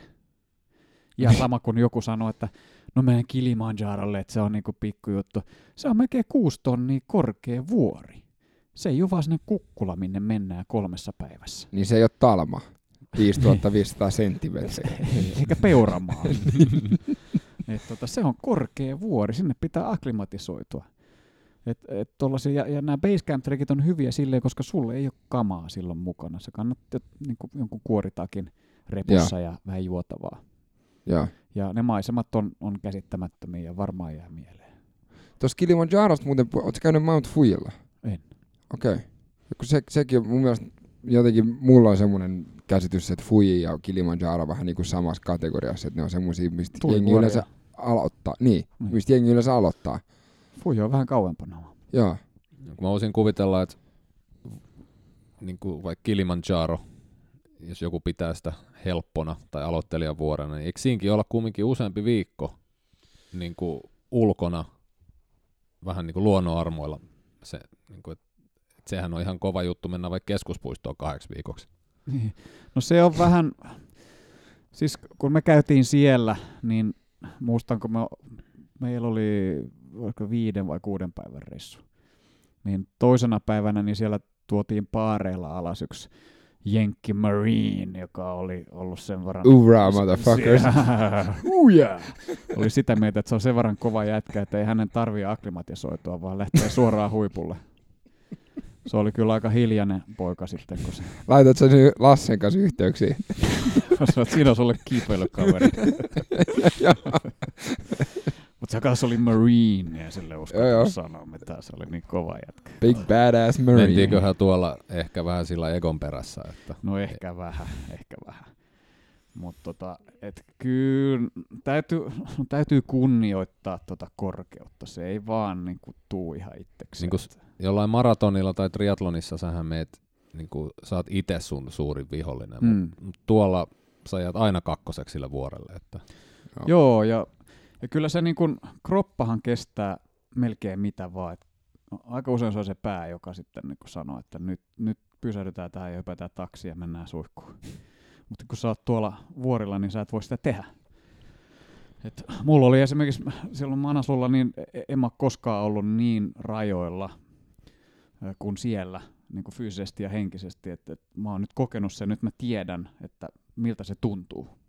Ja se on aika ilkeä fiilis, kun sä voit luovuttaa, tai sit sä voit yrittää vielä vähäsen. Niin kuin, sulla on varmaan aina se, että nää, hetki pieni, jos tässä vaan niin kuin vähän vielä. No se, se, oli, mulla oli, se oli hemmetin vaikea tilanne, koska muut oli ruvennut käyttää lisähappea siinä vaiheessa jo ja oli, oli mennyt ja mä en käyttänyt sitä. Mulla ei ole, ei ole mitään hyvää syytä siihen, ei niinku mitään. Se oli vaan sen ajatus, että mä en käytä, koska veikka tai jotain. niin tota, mä en jaksanut enää.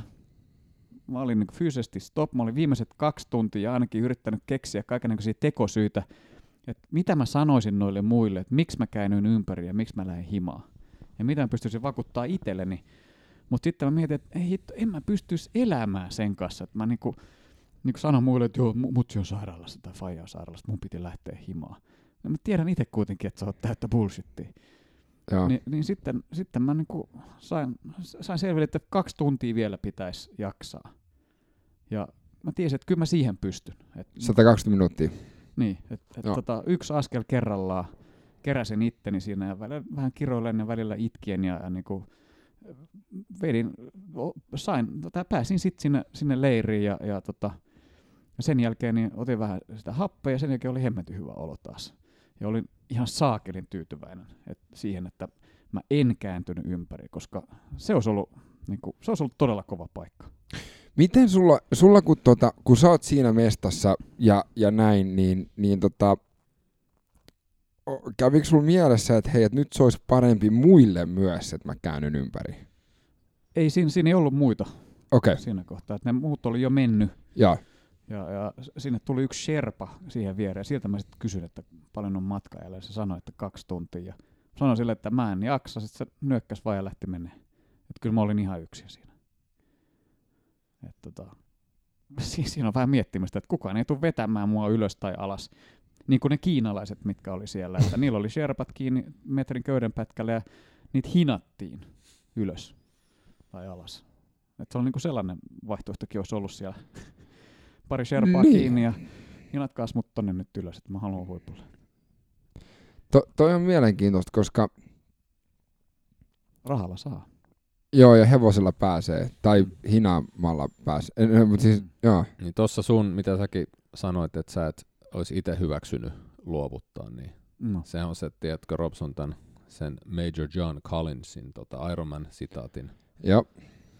You can quit now and no one will care, but you will know forever. Kyllä.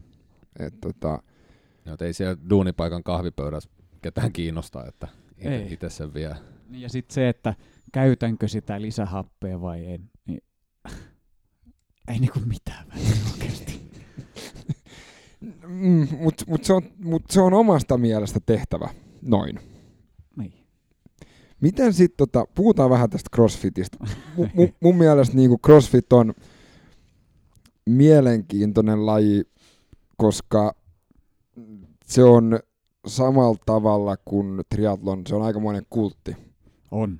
On. Ja, ja niin kun, mä oon itse syönyt sen triathlon pillerin, mä yritin syödä sitä crossfit-pilleriä vähän aikaa, mutta se ei niinku, mut, mut onko se, käyt sä samoilla rajoilla reeneissä aina, kuin mitä sä oot ollut esimerkiksi huipulla?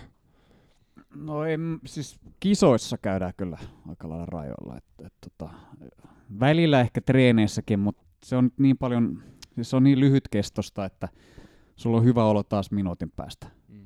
Mm. Et, et, siinä on se iso ero ja, ja sä voit mennä suihkuun ja lopettaa ihan milloin huvittaa. Sellainen imagohan CrossFitilla on vähän se, että siellä niinku kaikki hehkuttaa, miten täysiä vedetään koko ajan. Että Joo, ja kyllä, kyllä. Ja mä yritän aina kaikille sanoa, että älkää vetäkö satasella joka treenissä, te ette ikinä palaudu sitten, vaan 70-80 pinnaa.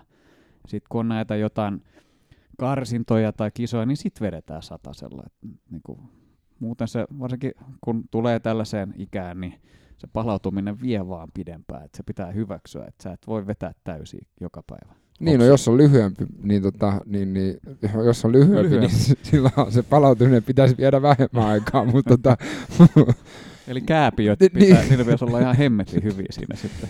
Mut, mut sullakin on toi Ourorin kädessä niin kuin sormessa, eikö niin? Joo, niin sä, joo. sä mittaat varmaan niin kuin, ja seuraat tarkasti ja No joo, se on lähinnä niinku yötä. Siis sehän mittaa sitä unta, Niin, oikeastaan niin. unen laatua, joo.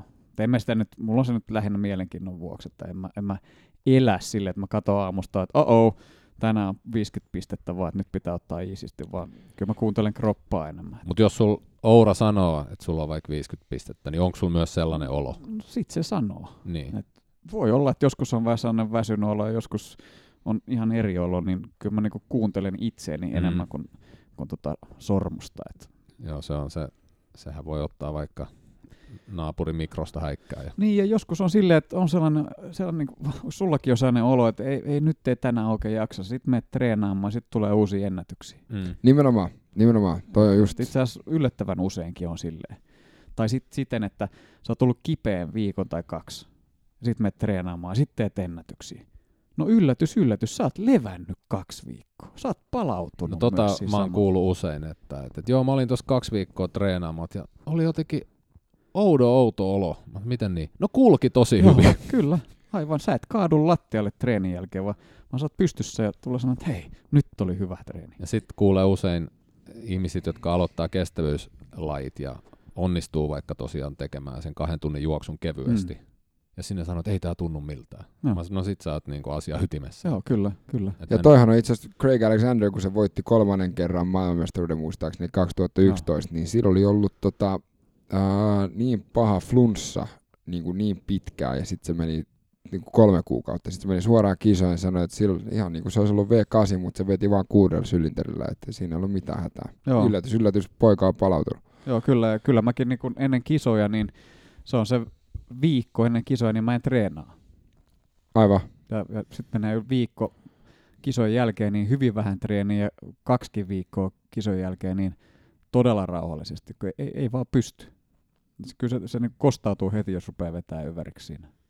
Miten sitten tota, uh, niin kun, sä sanoit just tässä ennen kuin alettiin nauhoittaa, että sä oot vaan yhdet Winter War-kisat missannut. Muuten kuulijoille kaikille, että se on magea tapahtuma. Sinne ehdottomasti kannattaa lähteä Eli tota, katsoa. Eli main, mainitse, mistä on kyse. Suom, eikö ne, ole, ne, on Suomen, ne on Suomen mestaruudet No siis ei, ei ne, Suomessa siis ei ole mitään varsinaisia SM-kisoja. Niin, Et Suomessa on kolmet isot kisat. joo, josta yhdet on, on nimeltä Unbroken ja järjestetään Tapiolassa aina lokakuussa. joo. Ja Teidän tota, järjestämä, eikö Meidän niin? järjestelmä, Joo. kyllä. Ja Sitten sit on kesällä on Karjalan kovin ja sitten on nyt kun helmikuussa on Tampereella nämä Wintervuorit. Niin ihan siis yhtä kovia taistelijoita jokaisessa kisassa on. Ne vaan tuolla Wintervuorissa nyt yrittävät brändätä itsestään niin kuin SM, viralliset, viralliseksi SM-kilpailuiksi. Kato, ne on onnistunut mun kohdalla sitten Ne on onnistunut, tähän. ihan, ne on ollut aika paljon eetterissä kyllä ja onnistunut siinä viestinnässä tosi hyvin. Joo. Täytyy myöntää Joo. kyllä. Ja sä oot tosiaan siellä, Mä oon ollut siellä Tuomari, tuomaroimassa jo kyllä joka vuosi. Et, et, kisoihin on kyllä osallistunut, niillä, siellä ei ole ollut hirveästi Masters-luokkia, mutta tota, viime vuonna olin sit mukana Karjalan kovimmissa ja, ja tota, Siellä meni ihan hyvin? Kyproksella ja, ja sitten tuolla Hämeenlinnassa. Joo, kyllä mä voitin ne omat, omat tota, miten siellä Ja sit- mennään, onko siellä ikäluokka vai painoluokka vai joku kokemusluokka? Tai ikäluokka. Joo. 35, 40, 45 yleensä. Et, et joskus on 10 vuoden välein ja onneksi rupeaa olemaan enemmän viiden vuoden välein nykyään. Niin, niin, että se, joo okei. Se kymmenen vuotta aika paljon. kyllä. Joo, koska kun mä kisasin vielä toissa vuonna ennen sitä, niin oli yleensä 5-7 vuoden ero seuraavaan, jotka oli niin 40 plus luokassa, jos mä olin vaikka 4-8. Niin aivan. Niin, niin se on jo aika iso ero ja se on tosi vaikea kuroa umpeen. M- miten tota, mikä on, mikä on sun suosikkikisa tähän mennessä? No, Kyproksella olin lokakuussa ja siellä oli kyllä, on, se on niin erilaista olla ulkona lämpimässä kisaamassa. Joo. Välillä uidaan vähän meressä ja se on, se on tosi mahtavaa kyllä. Mutta eikö teidänkin Unbroken, niin sekin on ulkona? Joo, meillä on perinteisesti, niin me, ne on vähän eri, erilaiset äh, kisat, koska meillä on aina ensimmäinen päivä, tai ensimmäisen päivän aikana on yllätyslaji. Et meillä on ollut ensimmäisenä maailmassa äh, esteuinti, meillä on ollut ensimmäisenä maailmassa äh, hiihto, siis ihan siis lumella hiihto, kyllä Joo. sen sisällä. Meillä on ollut ensimmäisenä maailmassa sotilasesterata ja niin poispäin. Nämä on aina ollut sen ensimmäisen päivän aikana. Millaista Okei. oli esteuinti? Oliko se yritit kiertää niitä vesijuoksijoita? Ei, siinä oli 50 metrin rata, missä oli keskellä sitten se, se tota, muuri nostettu ylös ja se piti kiivetä sen yli. Ja siellä ei ollut mitään mummoja ja muita rusinoita siellä, jotka piti työntää veden alle. Et on ollut myös sellainen pelastuslaji. oli toissa vuonna, että piti hinata sellaista nukkea. Aa, Et vähän niin kuin erilaista, että siellä, niin kuin sanotaan, että siellä pitää varautua kaikkeen. Joo, mun mielestä se on, ää, Netflixissä on ollut niitä dokkareita, mistä on joo. tullut CrossFit Games. Mun mielestä ne on niinku oikeasti makeat katsottavia, koska Joo. Ne on niin monipuolisia. Mm. Uin, triathlonista sä tiedät varmaan, että uintitekniikkahan ei ole mitään kovin Joo. puhdasta Ei- CrossFit-maailmassa, mutta Mutta niillä on ollut triatlonia myös. okei. Okay. Joo. Joo, joo, aivan. Et se on ollut niin kuin ensimmäisen päivän aikana, ne on tehnyt jonkun lyhyen sprint-tyylisen, Aivan. missä on ollut siis kaikki kolme. Ja sitten on voinut olla siinä vielä jotain niin kuin surffilaudan päällä melomista ja, ja, ja tällaista. Mut, mut sulla on niin kun, sulla on vähän pidempi liuta. Sulla on CrossFit Level 2 Trainer, CrossFit Endurance Trainer, CrossFit Olympic Weightlifting Trainer, CrossFit Judges Course Certificate ja sitten sulla on Suomen painonostoliiton kakkostaso ohjaajakoulutuksen. Joo, noi on sellaisia aika, aika lyhyitä, öö, niin kuin nämä CrossFit päämajan järjestämät, niin on niin viikonloppumitaisia kursseja, että ei ne mitään saa syvällisiä ole. Mutta ne on jo, jotkut tollaset, niin vaaditaan, että pystyy sitten vetämään tietyn tyyppisiä treenejä vaikka. Joo, Eikö tämä CrossFitkin ole lisenssoitu nimi? Kyllä, Joo. kyllä joo. Eli siksi jot, jotkut muut salit kutsuu jotain toiminnalliseksi treeniksi tai Joo, joksikin vastaavaksi. Kyllä, kyllä joo. On, siellä on lakimies heti kimpussa, jos käyttää sitä. Tai cr- cross-training tai siellä, kyllä se katsotaan tosi tarkkaan. Että, että Tai on siellä jos- vähän rahastusmeininki kyllä myös siinä mukana, mutta tota, No, mutta sehän ne amerikkalaiset, on ne business. amerikkalaiset osaa sen, että katsoo miten ne on rakentanut Ironmaninkin esimerkiksi. Kyllä, niin, niin, kyllä. Siis, niin, niin, tota, Myy sen kiinalaisille. Niin, nimenomaan. Ei siis niinku toihan on ihan niinku... Miten sit tota... Mikä siinä tuomaroinnissa on siistiä? en mä osaa sanoa. Mun mielestä se on vaan siistiä katsoa, kun kisaajat antaa kaikkensa. Ja sitten sulla on loistava paikka seurata kisoja kanssa. Si- si- silloin kun sä et ole siellä tuomaroimassa, koska silloin sulla on se yksi ihminen ja sun pitää keskittyä siihen sataprosenttisesti. Katsoa, että ne liikeradat on oikein. Ja... Mutta siinä välissä sitten kerkee kyllä seuraamaan ja sitten seurustelee kisaajien kanssa ja kyseen kuulumisia. Mäkin olen ollut niin pitkään tässä mukana, että tunnen aika monet ja, ja aika monet tuntee meikäläisen naaman siellä, niin on hyvä jutella ihmisten kanssa. Niin tapaa niin kuin kerran tai kaksi vuodessa, niin joo vaihdella kuulumisia. Ja sitten hotelli Ilveksessä pienet, Niin. pienet, tota, Pienet jamit. ja, pienet ohrapirtelöt. tota, joo, joo, ei se toi on ihan loistavaa. Miten sinne teidän luo pääsee treenaamaan? Meidän luo pääsee ajamalla länsiväylää Kivenlahteen ja sinne Bilteman kohdalla sinne boksiin kattelemaan.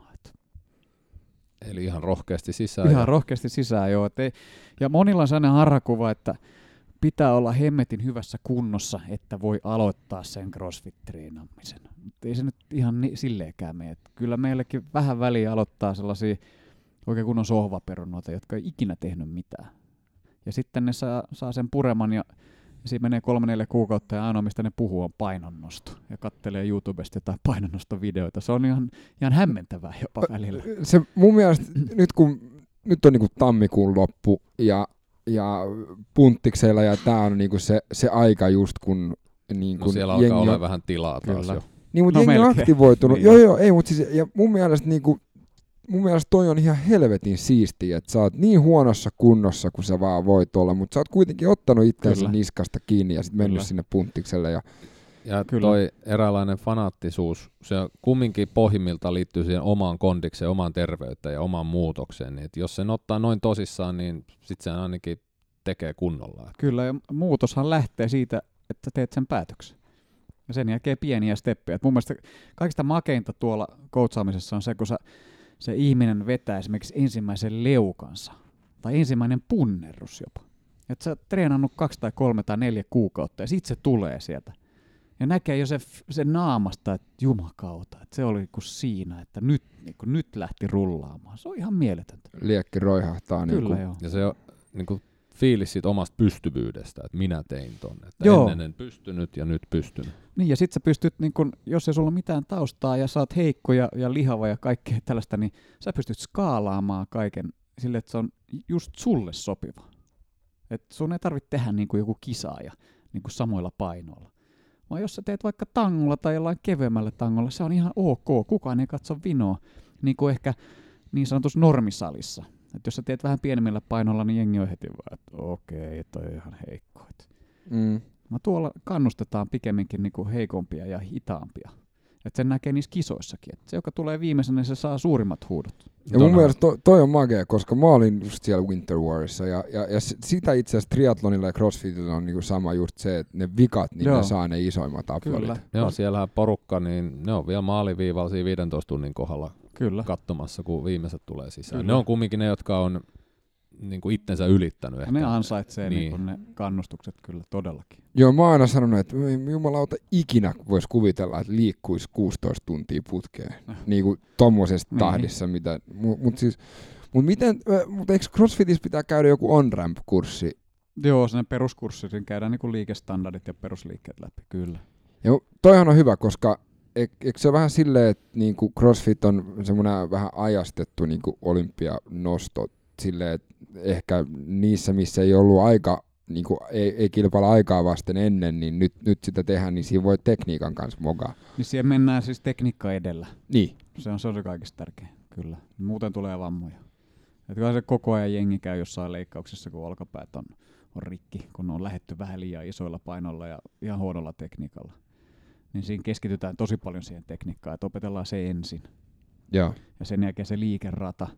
Ja sit vasta lisätään vähän sitä painoa. Mutta kaikki ei, ei ole riittävän kärsivällisiä ja sitten napsahtaa jossain. Ja välillähän se on ihan hyvä, että se napsahtaa, koska se välillä, välillä tota, säästää. Ainakin mun kohdalla se on ollut silleen, että se on parempi, että ollaan vähän aikaa loukkaantuneita, mietitään, että mitä, mitä tässä on tullut tehty ja sitten viisastutaan sen kautta. Eli tämmöinen pakkolepo. niin. Joo.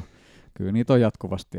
Mutta kyllä se on, se on musta ihmiset kyllä tykkää. Se on, joo, se on vähän sellainen kulttihomma. Se on niin kuin, ulkopuolelta kun katsoo, niin sehän on ihan hullun näköistä meininkiä. No ihan daju. Niin. Jos et ajattelee, että se on vähän, jos, jos vertaa nyt johonkin tota, uskonnolliseen kulttiin, niin sulla on se pääpappi, se yksi kaveri, jonka tässä tapauksessa nimi, nimi on Greg Glassman Jenkeissä. Sitten on näitä temppeleitä ympäri maailmaa, eli, eli niin sanottuja bokseja Jaha. tai, tai crossfit-saleja. Jokaisessa temppelissä on se pappi, eli coachi. Ja tunti aina alkaa sille, että pappi on siellä alttarin vieressä, eli valkotaulun vieressä, missä lukee päivän treeni, eli päivän sana. WOD, workout of the day. Juuri näin. Salmi. Ja ihmiset kerääntyy siihen, jotka, olivat, jotka tuli tänne temppeliin just siihen aikaan. Kukaan ei kyseenalaista sitä, mitä pappi sanoi, että tänään tehdään. Et onks Jumala olemassa? niin, että sitten kun pappi lopettaa, että onko kysyttävää, ei. Sitten aina hiljasta, aloitetaan. Ja sitten ruvetaan tekemään. Ja sitten on välillä näitä, näitä herätyskokouksia, jotka on vähän suurempia, miss, mihin vedetään sitten nämä CrossFit-kamat päälle ja kokoonnutaan vaikka köpikseen. Eli regionals-kisoihin. Joo. Tai mihin tahansa nyt on, missä on Suviseurat. niin. Su, just näin, just näin. Et jo, ja jos niin kun käy siellä, niin sä tiedät jo kaukaa, että on joku CrossFit-tapahtuma menossa, koska sä näet niitä CrossFit-paitoja ja sortseja ympäri kyliä. Siinä on semmoinen tietty tuoksu. niin sekin joo. Mutta se on sitten on ihan järjetön se, se yhteisöllisyys on niinku todella kova juttu. Et, et, sehän on se ydin, mist, miksi jengi tykkää siitä, että sä tutustut porukkaa siellä että sä tiedät jätkien etunimet tai mimmien etunimet siellä, jonka kanssa treenaat. Ja sitähän me, eikö me eilen tästä keskusteltu Ville siitä, että se yh, et, et ihminen on kuitenkin se niin kuin luolamies, ää, se, se niin kuin laumaeläin tavallaan, mitä ei saa kytkettyä veke, koska mä kuulin just jostain, että et, et, ja, ja, ja, niin kuin, et, et, varsinkin äm, kun on nyt tutkittu, ää, meidän mielestähän tämmöinen niin uskontohan on aika hullu, varsinkin Suomessa, koska silloin kun tä, me ollaan niin sanotusti niin kouluttautuneita ja näin, niin se ei ole se uskonto, mikä on vienyt ihmiset, vaan se on just sitä, mitä sä sanoit. Mä tiedän sun etunimen. Tunnen, kuka sä oot. No. Mä saan nähdä sut, mä tapaan sut ja me vaihdellaan Se kuulumisia. yhteinen uskomus tai Jumala tai mikä ikinä on kumminkin, se mitä siellä on niin ihan sit arjessa tapahtunut, on, Niin. että ne ihmiset on tullut yhteen Niin. ja ne on jakanut kokemuksensa ja Mm. elämänsä. Että Kyllä. No tuohan on, joku brassi jujutsuhan on ihan samanlainen. Triathlon on ihan samanlainen ja ei siinä niinku, ei, Mm. si, siinä vaan vai- vaihtelee toi nimike. Mm. Et, Ja mun mielestä toi on todella hyvä, että, että sä saat niinku se imasee mukaan ja sä saat sieltä kaiken avun ja tuen, mitä sä tarvitset. Kyllä, Et siinä ei kyllä. niinku, Ja mikä parasta, niin terveys ja hyvinvointi paranee koko ajan. no juuri se. Joo. Ja joku sanoi, että me ei olla ikinä oltu näin terveellisiä kuin mitä me ollaan nyt, niin kuin, jos katsotaan maailman tasolla. Et se, oli, se oli, mä en tiedä sit, jos se Jaa. pitää paikkaansa. Mä oon Mut, kyllä kuullut ihan eri, eri. Mä luulen, että me eletään aika sellaista polarisoituu. Että siellä on niinku molemmat ääripäät edustettuna. No mä sanoisin, että En tiedä kumpi enemmän. veikkasin, että niinku vaihtoehtoja on enemmän kuin koskaan, mutta kyllä niinku, jos ajattelee jotain diabetesta ja niinku, että miten yli, paljon ylipainoisia ihmisiä on, niin tämä on äärettömän huolestuttava tilanne. mm, no se on myös totta. Mm. Et Je- Jenkeissä va- varsinkin, ja kyllä Suomessakin, niin ei ole ikinä ollut näin paljon ylipainoa. Ikinä.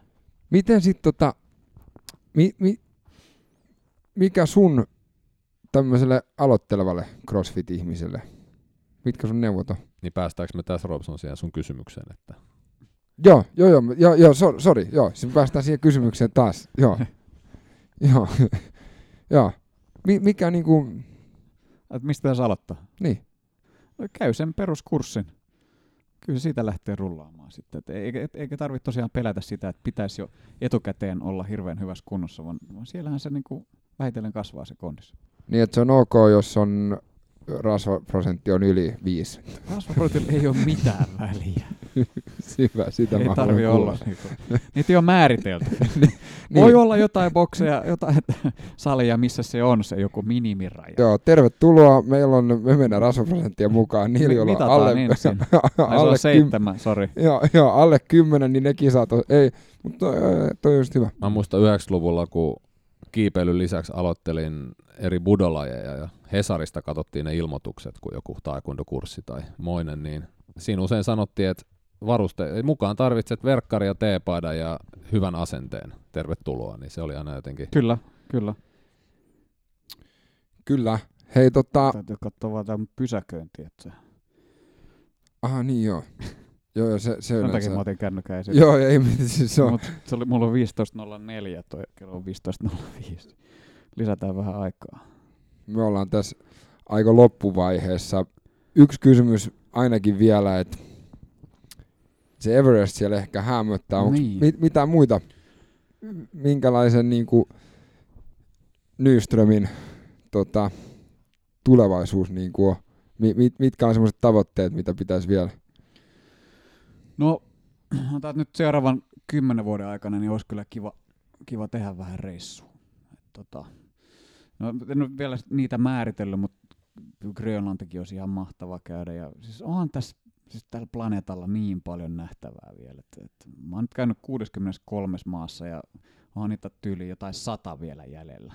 Joo, Et, tota, joku Dagestan esimerkiksi tai joku tämmöinen. niin. Et, et on, onhan sitä nähtävää. Voi. Nyt on vaan niinku, sehän maksaa, että et nyt täytyy vähän vaan miettiä, että mistä löytyisi sit sitä, sitä rahaa, että pääsisi vähän reissuun.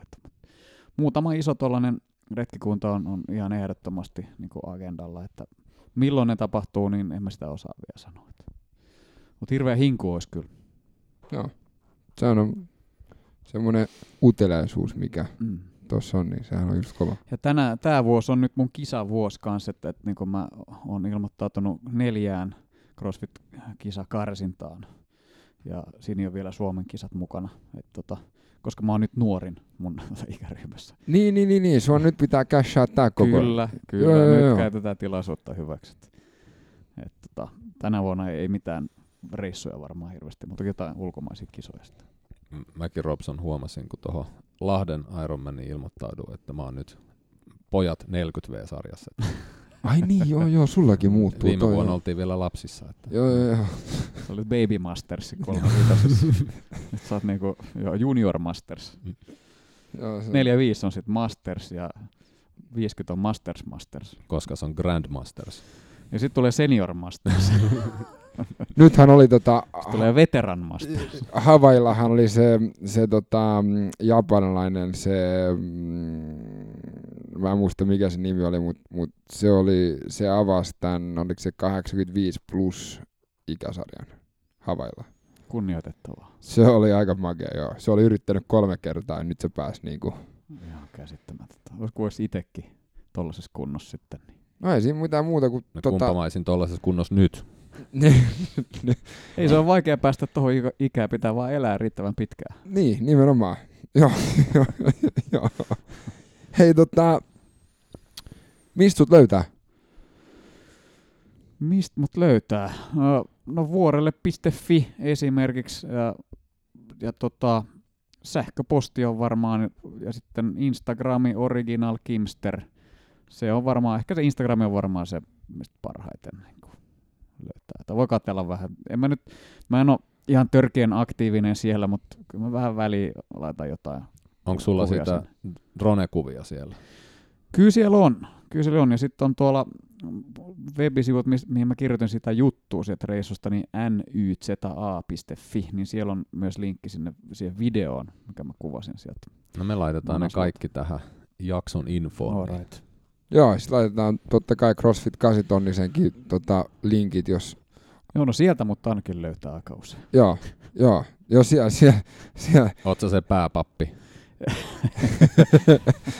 Silloin patriarkka tai mikä tää, tää on. Pap, niin, niin. mulla voi tulla tunnustamaan syntisesti.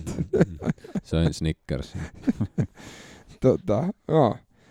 Hei, tota, meitä löytää W8 Podcast.